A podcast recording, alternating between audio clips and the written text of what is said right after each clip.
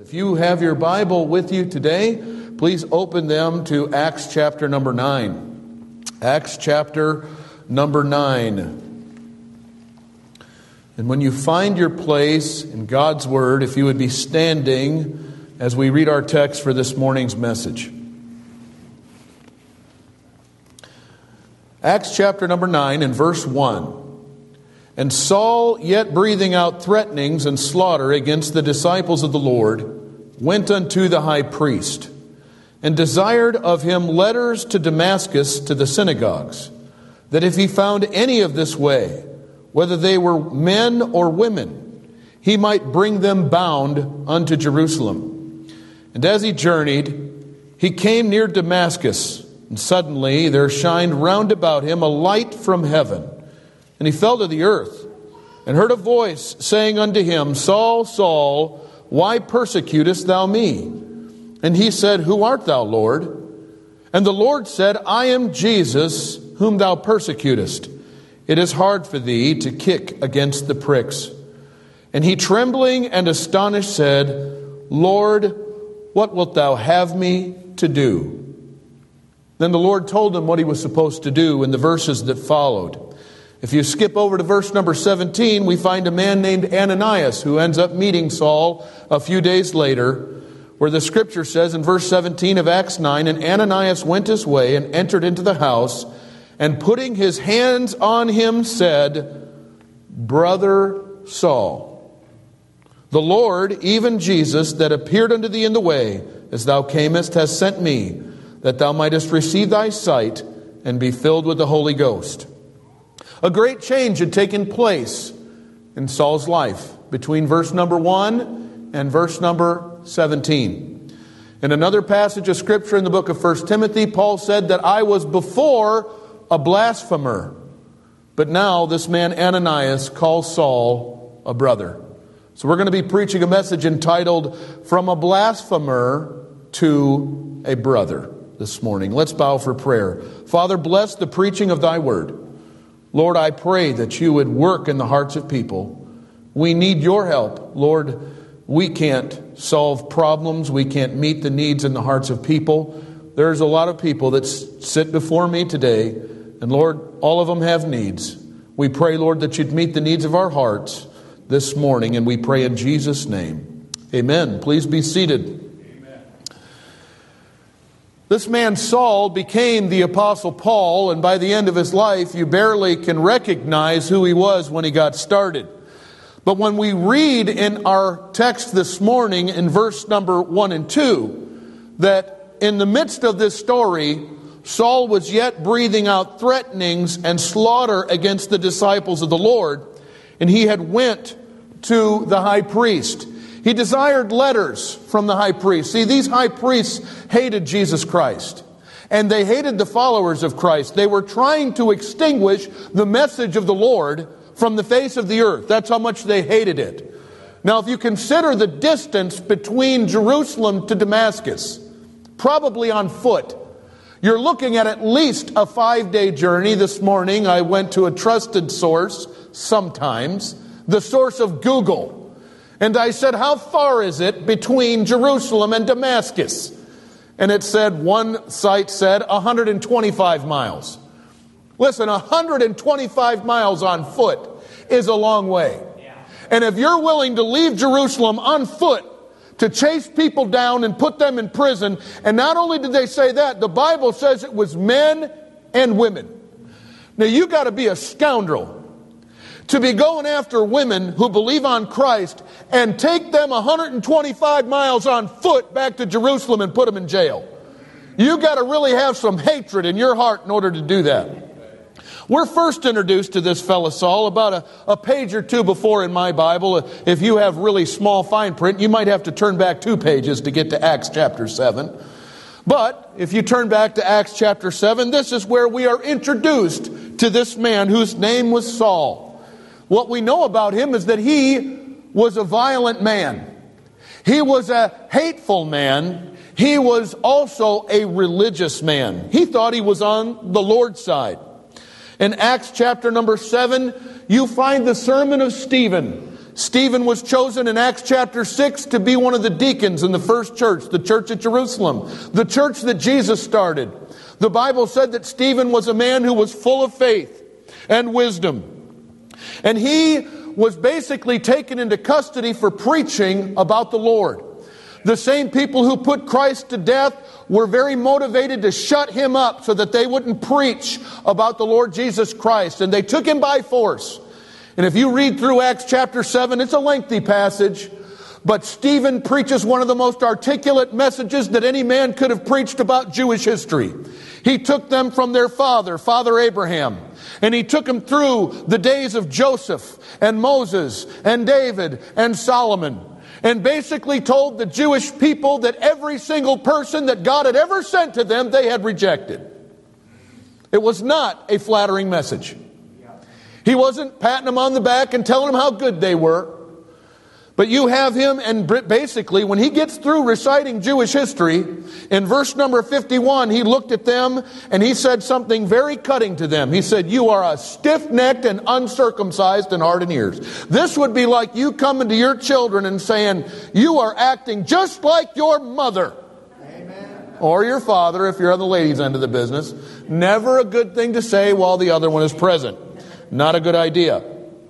If you don't get it, you're not married. It's okay. But we know that Stephen began to really call out some things in this passage of Scripture. He said, You're stiff necked and uncircumcised in heart and ears, as your fathers did, so do ye. In verse 52, he said, Which of the prophets have your fathers not persecuted? And they have slain them which showed before of the coming of the just one, of whom ye have now been betrayers and murderers. He said, You all betrayed Christ and you murdered Christ. Guys, this was a bold message. He knew that these men had the authority to kill him. And he looked them square in their eyeballs and he told them the truth. And here it is that we are, in, that we are introduced to this man whose name was Saul. The Bible says in verse number 58 of the same passage in Acts 7, it says that they had cast Stephen out of the city and stoned him. And the witnesses laid down their clothes at a young man's feet whose name was Saul. Basically, Saul was holding the coats. Oh, you're going to go and stone Stephen? Let me watch your coat for you. In Acts chapter 8 and verse number 1, it says very clearly in verse number 1 and Saul was consenting unto his death. You know what God has to say about a religion that's like this? It's not worth a plug nickel. These hateful people who wanted to silence others who didn't agree with them wanted to kill people.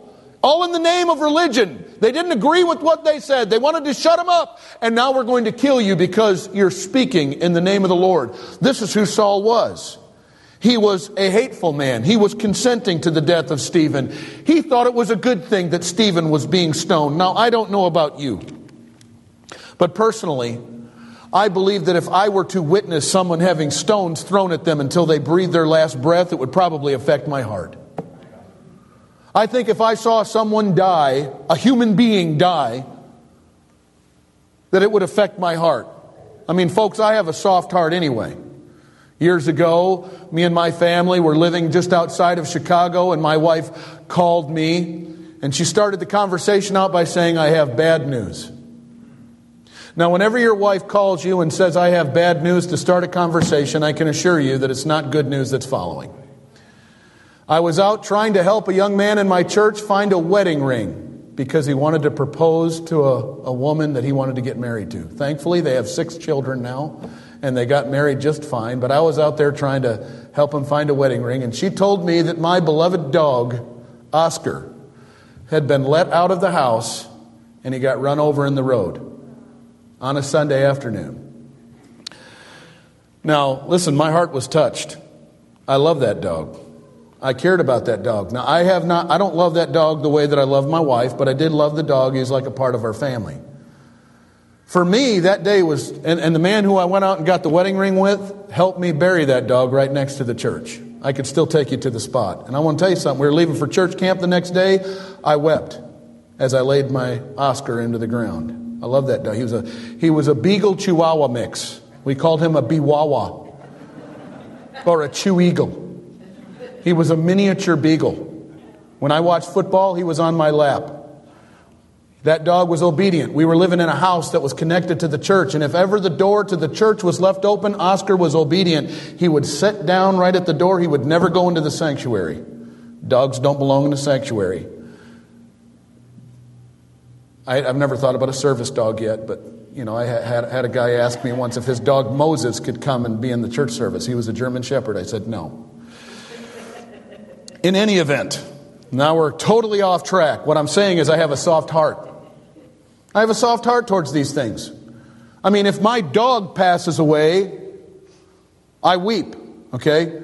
You think that I could stand there as a man, a human being, was stoned to death and say, Good. And what was his crime? Telling them the truth. Telling them that their religion was worthless. Telling them that they had murdered a holy man named Jesus. And that was true. They did that. Amen. This was who he was. A man who in Acts chapter number 9 was still breathing threatenings and slaughter against the disciples of the Lord, and he was willing to travel probably 125 miles on foot in order to chase people down and bring them back to prison. This is who he was. But God had other plans. Aren't you thankful? That, you know, the end of the story isn't found in verses number one and, true, one and two. You know, if, if he would have died in verses one and two, if he would have gone out into eternity, he would not have gone to heaven. He would have died a lost man, but God had plans for this man, Saul. I hope that he has plans for you as well. It was by devilish means that Stephen was taken into custody. And when Saul heard this message, I have absolutely no doubt that God began to work in his heart through the things that he had seen. And the scripture goes on to say in verse number three, and as he journeyed, he came near Damascus, and suddenly there shined round about him a light from heaven, and he fell to the earth, and heard a voice saying unto him, Saul, Saul, why persecutest thou me? Now we're going to stop right there and tell you that the same thing that happened to Saul is not going to happen to you. The Lord's not going to speak to you with the voice that came out of heaven. And let me explain to you why. Because we have a Bible. If you're not willing to listen to the Bible, the Lord doesn't need to do some miraculous thing to win you to Himself. Christ has done everything that He's ever going to do for you to get saved when He died on Calvary's cross. If you don't receive Him, you will, you will do that to your own peril. Because at the end of your days, you will stand at the wrong judgment before the Lord, where he will, say, Depart from me, ye that work iniquity, I never knew you. That includes people that sit on Baptist church seats. It doesn't matter what side of the road you were born on. It doesn't matter what nationality you are. If you don't get saved before your day is done, you will, you will end up at the wrong judgment, the great white throne judgment. And no one goes to heaven who stands at that judgment. But what I'm saying is, if you're still sitting here and you're breathing and you're, you're of cognitive abilities, you're hearing what I'm having to say. God has something to say to you, and just as He did to Saul, God can do something in your life today. This was a unique situation.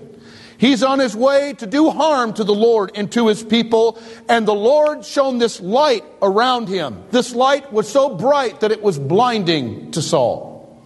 The Bible says in verse 4 that he fell to the earth and heard a voice saying unto him, Saul, Saul, why persecutest thou me? Now it's a great question because who was Saul going to persecute? He was going to persecute men and women, anybody who was of that way. So he was persecuting people who loved the Lord, and Jesus said, You're persecuting me, because those were the Lord's people. Those were God's people that he was against. And the Bible says in verse 5, he asks the Lord to identify himself. And he said, Who art thou, Lord? And the Lord said something very plain to him. He said, I am Jesus whom thou persecutest. He said, I am Jesus. This same Jesus, just a few pages before in your Bible, would have been crucified on Calvary's cross. The Bible says that he was wounded for our transgressions and bruised for our iniquities. The chastisement of our peace was upon him, and with his stripes we are healed. It was Jesus Christ who he said, You're persecuting me, Saul. And Saul must have known that anybody that had the power to shine a light like this down from heaven had to have been somebody in control. Nothing like this had ever happened to him before. And then the Lord said something to him that only the Lord would have known, where he said, It is hard for thee to kick against the pricks. Now, that's not really something that's said today. Modern day vernacular, it's hard for you to fight against me. It's hard for you to fight against Holy Ghost conviction. I remember as I sat in a Baptist church pew for many years, and my pastors would get behind the pulpit and preach God's word, and I knew in my heart that I was lost. And there would be a burning in my heart. I told the staff here when they were interviewing me, and they'd opened up a closet door to the church uh, uh, in the church pastor's office here, and I saw a picture of a of a sign that I saw when I was a kid. Right at the bottom of the basement stairs at the Warren Baptist Church in Warren, Michigan, there was a sign with a, a verse out of the book of Mark, and it said, "What shall it profit a man if he gain the whole world and lose his own soul?" And I would go home as a little child, seven, eight, nine year old boy, and I would think about that. What, what would it matter if I became a millionaire, a billionaire now? What would it matter how much money I make if I lost my soul? And I would think about that during the, the evening, and, and God would, you know, use these things in my life. And as the preaching went forward, and, and, and I knew that you were either lost or saved. And I knew that I was lost. I thought, what would happen if I go out into eternity lost? There were days where I felt that convicting power of the Lord and I didn't respond. I didn't go down front. You know, you don't have to come down to the altar and get saved, although it's good for you to do that. You could get saved in your church pew. You can get saved beside your bedside. I knew a man who got saved on the back of a tractor because the Lord got a hold of his heart there. You know, it, you know, you can get saved anywhere, but you need to get saved. And what the Lord said to Saul was, It's hard for you to fight against me. Now, if you're lost here today, you don't know the Lord as your Savior, you've never been saved by the grace of God, God could be doing this to your heart.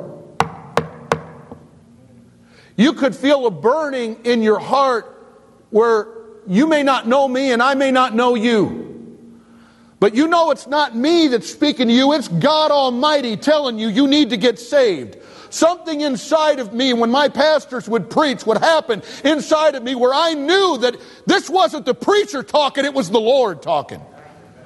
It's hard to fight against that. Now, you may leave the church house today lost, but if you do, I hope that conviction follows you. I hope the Lord follows you wherever you go and that you get saved before it's eternally too late. He said, It's hard for you to fight against me, Saul. And verse number six, it says, And he, trembling and astonished, said, Something really different than verses 1 and 2 here. Lord, what wilt thou have me to do? Now, I would submit to you that that is the cry of a saved man. That's actually the attitude of someone who gets saved. What do you want me to do, Lord? Nowadays, we have sold people on this idea that they could get saved and never have that attitude. They've never had an attitude of, Lord, what do you want me to do? I could just pray a prayer and then just go on living my life my way, however I want, do whatever I want. No, no, no, no. That's not Bible salvation. Somebody probably sold you a bill of goods. Right. Anybody ever sold you something that didn't work? Ever any somebody ever sold you something that you never got? That just happened to me over Christmas. I'm not going to start commiserating. I'll need to come down here and ask the Lord to forgive me. Well, what I'm saying is, is that when you get saved, there should be an attitude in your heart of, okay, Lord, what do you want me to do? You know, keep in mind here, there's no sinner's prayer with Saul. He went from being a blasphemer to all of a sudden saying, I'm going to do what you want me to do. I'm trusting in you. I believe in you. Hey, you got a hold of me now. Lord, what do you want me to do? And then the Lord tells him, He said, Go on, get into Damascus. It'll be told you what you're supposed to do. Now, isn't it amazing how that Saul, after he gets up, he winds up in Damascus. The Bible says in verse number seven that God did something for Saul that he didn't do for the other men that were journeying with him. He took a company of people with him, but the only person who got anything out of this was Saul. And that's amazing too, because I've gone to church with a bunch of people before and I've seen them fall out, never darken the door of a church again, and they live godless lives and godless lifestyles. Somehow God got a hold of me. Sometimes, somehow it's still working in me. Somehow that, that salvation that God brought to me is still working here. But those men heard the voice, but they didn't follow the Lord. The Bible says he rose to the earth. He couldn't see. Verse number eight. And when his eyes were opened, he saw no man, but they led him by the hand and brought him into Damascus. This is exactly what the Lord told him to do in verse number six. Go into the city, it'll be told to you. Bible says in verse number 9 that he wasn't eating or drinking for these days. And in verse number 10, we have another key player in this story. His name was Ananias. He was a certain disciple in verse number 10. He was at Damascus. The Bible says that the Lord said to him in a vision, Ananias, he says, I'm here. Verse 11, and the Lord said unto him, Arise and go into the street which is called Straight, and inquire in the house of Judas for one called Saul of Tarsus, for behold, he prayeth. God saw Saul praying, and now God's working in Ananias' life for him to go and give Saul a message. He said, Ananias, in verse 12, this man who's praying has seen a vision, a man named Ananias coming in and putting his hand on him that he might receive his sight. Then Ananias answered, Lord, I have heard by many of this man how much evil he hath done to thy saints at Jerusalem. And here he hath authority from the chief priest to bind all that, are that call on thy name. What's Ananias doing? He's being told to the Lord, hey, I'm going to use you here. He's saying, wait a second, Lord. You sure about this? God ever told you to do something and you asked the Lord if he was serious? Maybe you're mistaken. And the Lord tells him, he tells Ananias, the Bible says in verse number 15, But the Lord said unto him, Go thy way for he is a chosen vessel unto me, to bear my name before Gentiles and kings and the children of Israel. For I will show him how great things he must suffer for my name's sake. And Ananias did what the Lord said, and Ananias went his way and entered into the house, and putting his hands on him, said, Brother Saul. Now that's saying something now. You say, you, you may wonder why we call people brother and sister around here. That's because we're a part of the same family, the family of God. You know, when we get saved, we become a part of the family of God. We receive the Holy Ghost inside of us. And the Lord turns us into brothers and sisters in Christ. We become a part of the same family. You know, it's good to be a part of a good family. Now, some of us have families and they're all a mess. Anybody have a messy situation with family? You got issues going on and man, we don't know how the Lord's going to solve this. But I want to tell you something. If you're saved, you've got, you've got a natural family and then you've got a church family. You should have a church family. You know, all of a sudden, Paul became, or this Saul, he became a part of another family. He became a part of the family of the Lord. And this Ananias believed what the Lord had to tell him. And when he came in, he looked at this man who had great authority from people, enough authority to kill him and put him in prison. And when he put his hand on him, he said, Brother Saul. You see, he hadn't got a chance to clean his life up yet. He was probably still wearing the same clothes as he was three days earlier. He didn't clean it up. He didn't change everything that was a part of his life by this time, but he was called brother immediately. You know why? Because he was a part of that family. Now, I want, to, I want to encourage you today to think about these things during the last few moments of this, this morning's sermon. Have you had a Damascus Road experience with the Lord Jesus Christ? You know, sometimes, and I'll say this, not everybody's going to be as what Paul was. I personally don't have any affinity towards killing someone before I got saved or, or, or assenting to the killing of someone before I got saved. But I did know what it was to disobey my parents. I did know what it was to sin against the Lord. I knew what it was like to have unrighteous thoughts. You don't have to get as wicked as wicked can be in order to get saved. Some of you young people who are born and raised in church, and you might have it in your mind that you need to go out and sow your wild oats. You know, you really don't have to go out and do that. You don't have to go out and see all that the devil offers to people and mess your life up real good before then you come back to get saved. You can get saved in the days of your youth. That's why we ought to have as many young people and children coming into the church as possible. Jesus said, Suffer the little children to come unto me. Because he wants children to be near him. Children can be saved. As a matter of fact, Jesus said, If you don't have the faith of a little child, you can't get into the kingdom of heaven. You've got to receive the kingdom of heaven as a little child. And so, when it comes to this Damascus road, you don't have to be as wicked as Saul in order to have a Damascus Road experience. But we have a group of people today whose lives were heading in this direction. They were without God, and by the way, all of us are born in that direction. No one in this room is born saved. No one in this room was born loving the Lord. You were born loving you, yourself. Mirror, mirror on the wall, who's the fairest one of all? Well, you know who it is, it's me. I am. No, many young children are the same way. Don't you tell them no. You can tell when someone's real selfish to determine if they can take no for an answer. Every child in this room needs to learn how to take no for an answer. We got several amens there. Some of you young people didn't like that. You don't always get your way in life. But we have a group of people today who their life is heading in this direction. We're not born saved. We're born in a state where we are lost. We need to be born again. Jesus talks about this in John chapter number four, that you need to be born of water and of the Spirit. Those are two separate births, and that is not water birth back there. We're going to baptize in a minute. That is not water birth. Don't let anybody ever tell you that that is water birth. My second born daughter, my second born child, was born at nine pounds. And all I could tell you was when my wife's water broke, that baby was coming.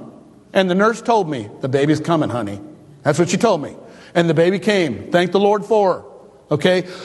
If, unless you're born of water, that's natural birth. All of you have been born of water and of the Spirit. You have to have both births. So there's some point in your life where as you're walking along this thing, this pathway of life, that you meet the Lord Jesus Christ. For Saul, it was on the road to Damascus. And when he met Christ, his life completely changed.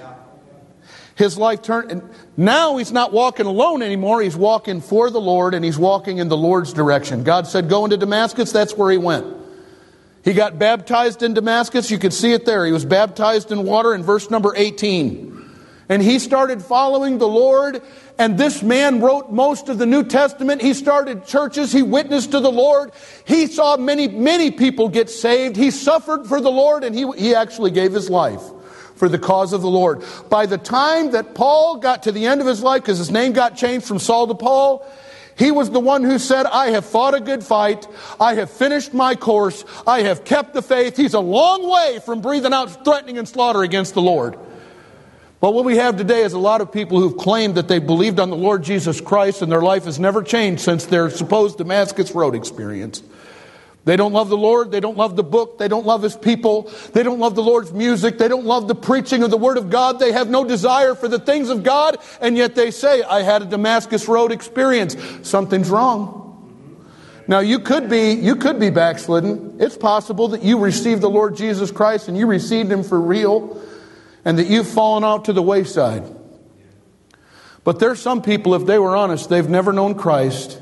They've never received Him as their Lord and Savior. And if they were to die right now, they wouldn't know where they were going. And I'm here to tell you today, friend, I have good news for you. Jesus Christ loves you. The preaching of the cross is not to condemn people. Now, the Bible says this that he that believeth on him is not, con- is not condemned, but he that believeth not is condemned already. I don't preach to condemn people. Jesus, in fact, the Bible said that I didn't come here to condemn people. You remember there was a woman who was taken the act of adultery and thrown before the Lord. And Jesus said, Where are your accusers? She said, No man, Lord. And he said, Neither do I condemn you. You know why Jesus said that? Because he didn't come to condemn sinners, he came to save sinners. So if you're a sinner in the church house today, you've never been saved by the grace of God, can I encourage you to be saved? I can't do it for you, and the Lord won't do it for you either. It's going to take you. Getting saved takes an act of will on your part. You have to come to the Lord. Jesus said that, Come unto me, all you that are weary and heavy laden, and I will give you rest. The Lord will give you enough faith to make that first step. There could be somebody in here today and you don't know that you're saved. And if that's your story, I hope that you're going to be like Saul. You came in here and you were not part of the family of God, but then by the time you leave, you're, you're going to be called brother or sister. God can do that in your life. It's amazing to me how that the, the this man named Saul, he was changed so much. He was changed at the end of his life. Every salvation experience, we know that you're going to have something on your road that's just like this Damascus road. One day you were without Christ. And when you came into contact with Christ, you got saved. There should be some people in this room today who can remember, I remember when I got saved. I can, we, we used to sing a song out of the Green Book. I can tell you now the time, I can take you to the place where the Lord saved me by his wonderful grace. In my, in my, in my experience, I sat in a building that had a ceiling much like this one with these pillars. And I sat on the left side of the preacher, and as he was preaching, I knew I was lost. And I came down at the altar call, and I knelt down at the right hand side of that altar, and it was there when I believed on the Lord Jesus Christ, and He saved my never dying soul. He saved me right there. I knelt down lost, and I got up saved. Never been the same since. Not been perfect since, but I'm thankful that I'm saved. You know, once you get saved, you can't never be lost again. You know, once saved, always saved is what we preach. I always preach if saved, always saved. Some people thought they got saved, they didn't. If Christ is inside you, you're going to have the witness of the Spirit. No preacher can tell you that either. I want everybody in this church to know that it's not my job to assure you of salvation. As a matter of fact, I can't tell you if you are saved, but I know one who can. It's the Holy Spirit. The Bible says that if you're a child of God, that the Spirit of God will bear witness with your spirit that you are the child of God. Certain things a pastor can't do, and there's certain things that I shouldn't do. And I shouldn't be assuring anybody that they're saved because only that person in the Lord knows. Now, you can look at somebody's track record, like Lois and Eunice in the scripture, and Paul said, I'm confident, Timothy, that you got the same faith as them, but he saw that after many years of observing their life. What I'm saying here today is there should be a moment in your life, if you're saved, that your life took on a new direction when you met Christ. Is that your, is that your story today? And I also want to tell those of you who are saved this today. Some of you are going through heavy burdens because people in your life are not saved. If there was ever a story in Scripture that you should take hope in, is that the person who appears to be furthest away from the Lord, the person who appears to be unsavable. If there was any person in the scripture who would have been, not even the church believed that Saul could be saved. This man Ananias was a God fearing man, and even he argued with the Lord, and the church itself had a problem with receiving Saul. They didn't believe it. This was how far he was. There could be somebody in your life who's so far, and you, you've almost given up hope that God could ever save them. Don't you quit praying. Don't quit believing. Because the Lord can save somebody like Saul. He can save anyone. You might be sitting in here today and you say, Well, I don't believe the Lord could save me. I've been too bad. I, I've done too many things. No, don't you believe that for a second. If the Lord has spoken to your heart today, I pray that during this invitation that you'll respond to Him by coming. You say, I don't know how to get saved. Well, come on down here. I'll pray with you. I'll show you from the scripture how you can be saved. If you need to be saved today, don't leave this building without the Lord. Let's stand together with our heads bowed and our eyes closed as we prepare to receive, or as we prepare to have this verse of invitation. I wonder if there's somebody here today. Say, you know, as you were preaching about salvation, I don't know the Lord. I've never been saved. I want to tell you this the Lord loves you. The good news is that Jesus came and he died for all of your sins. Every single sin you've ever committed, past, present, and future, was paid for by Jesus Christ on Calvary. Now, the issue is, is was that blood that he shed, has that been applied to your account? Have you been saved by the grace of God? Have you ever come to the Lord in faith and trusted him to save you? Had your sins forgiven? As we play this number, maybe there's somebody in here who needs to come and receive the Lord. Could be somebody in here who's got someone heavy on their heart. As we play this number, if God spoke to your heart, won't you come? 157.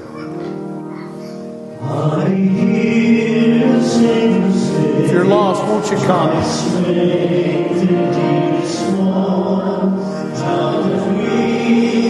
I don't know the Lord, but I want to know the Lord. We'll meet you down here. Maybe you need to pray for a loved one today. You got a loved one, Pastor.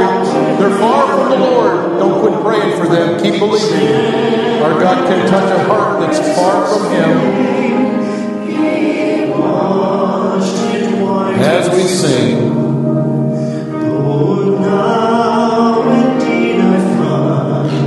Thy power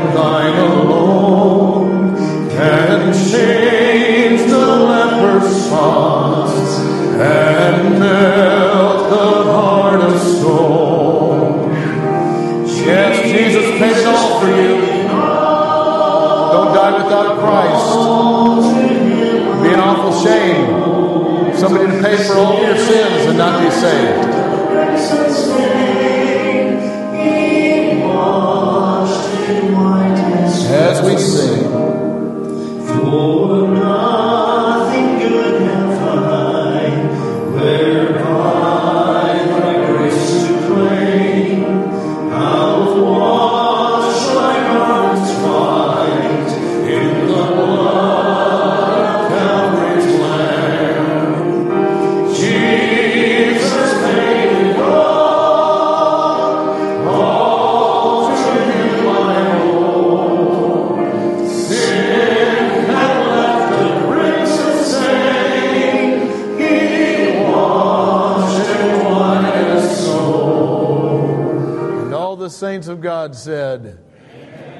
Why don't you go ahead and be seated at this time? We're going to prepare for baptism. I'm going to call Brother uh, John up to come and lead a couple of songs while we're getting changed, and then we're going to be baptizing in just a moment. Brother John, come on. Let's turn in our hymn books to page 25. Page 25, Brother Bujak was talking about the family of God. We'll sing that. The family of God. I'm sorry, 23, page 23. The family of God.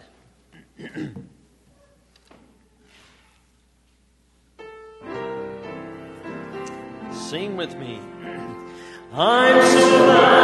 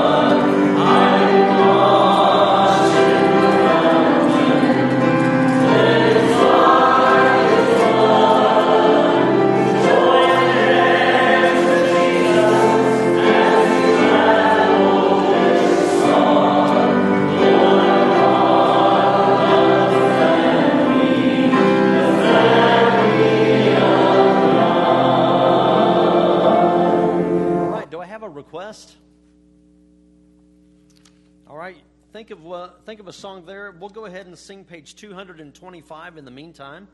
225. Hold to God's unchanging.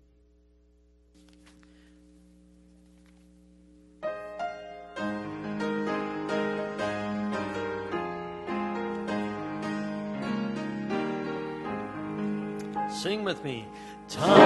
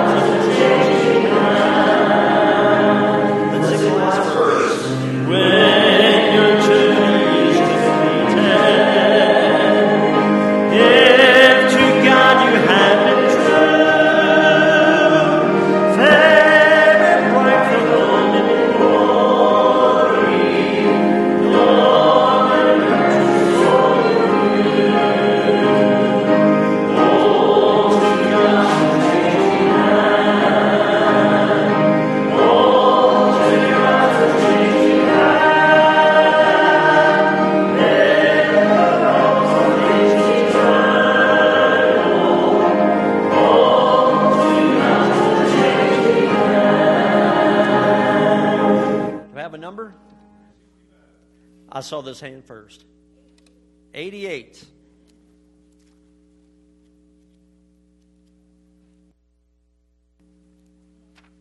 Sweet Beulah Land.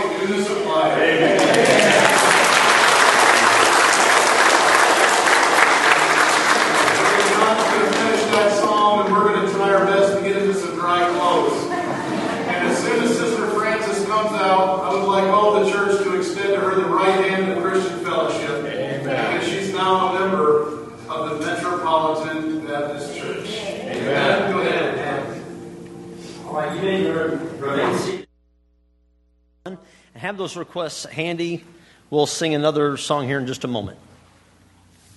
281 Jesus Saves.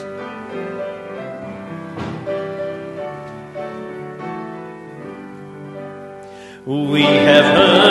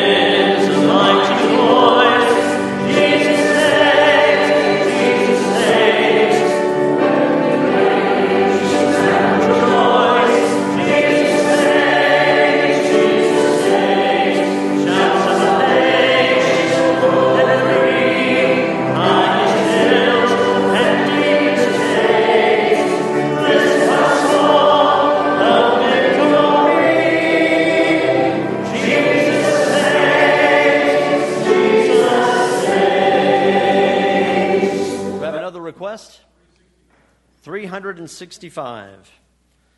Brother Lonnie, you may not remember, but the rule is if I don't know it, you got to lead it. How great thou art. I think I know this one.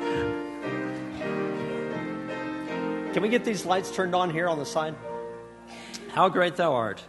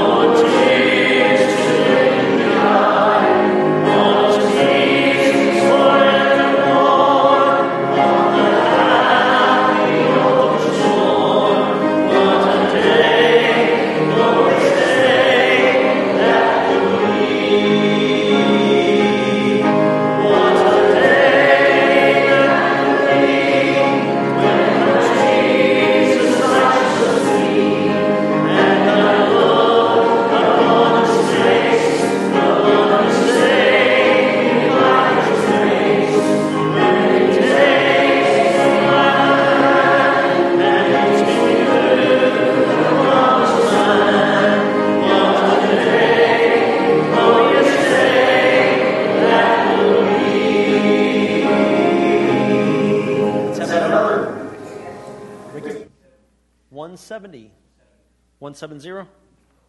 70. I'm sorry. I'm hard of hearing. I'm getting older. Page 70. 70. Let's stand one more time.